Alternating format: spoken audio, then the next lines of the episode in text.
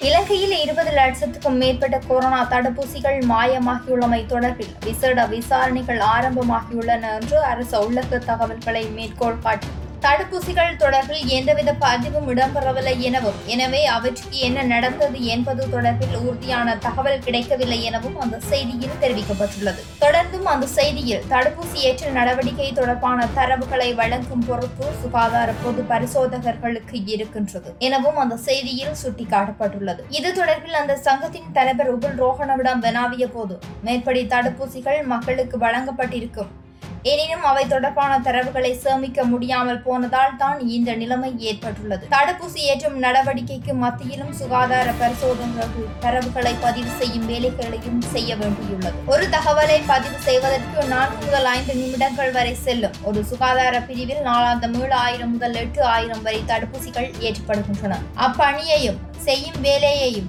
ஏனைய பணிகளையும் முறையாக செய்ய முடியாத நிலை ஏற்பட்டுள்ளது. கணனி மற்றும் ஆளணி பலம் வழங்கப்படவில்லை. இதனால் சுகாதார பரிசோதகர் ஒருவருக்கு பல விடயங்களை செய்ய வேண்டியுள்ளது. மக்களுக்கு குறித்த தடுப்பூசிகள் வழங்கப்பட்டிருந்தாலும் அது தொடர்பில் விசாரணைகள் இடம்பெறுகின்றன என அவர் சுட்டிக்காட்டினார். எனவும் அந்த செய்தியில் குறிப்பிடப்பட்டுள்ளது.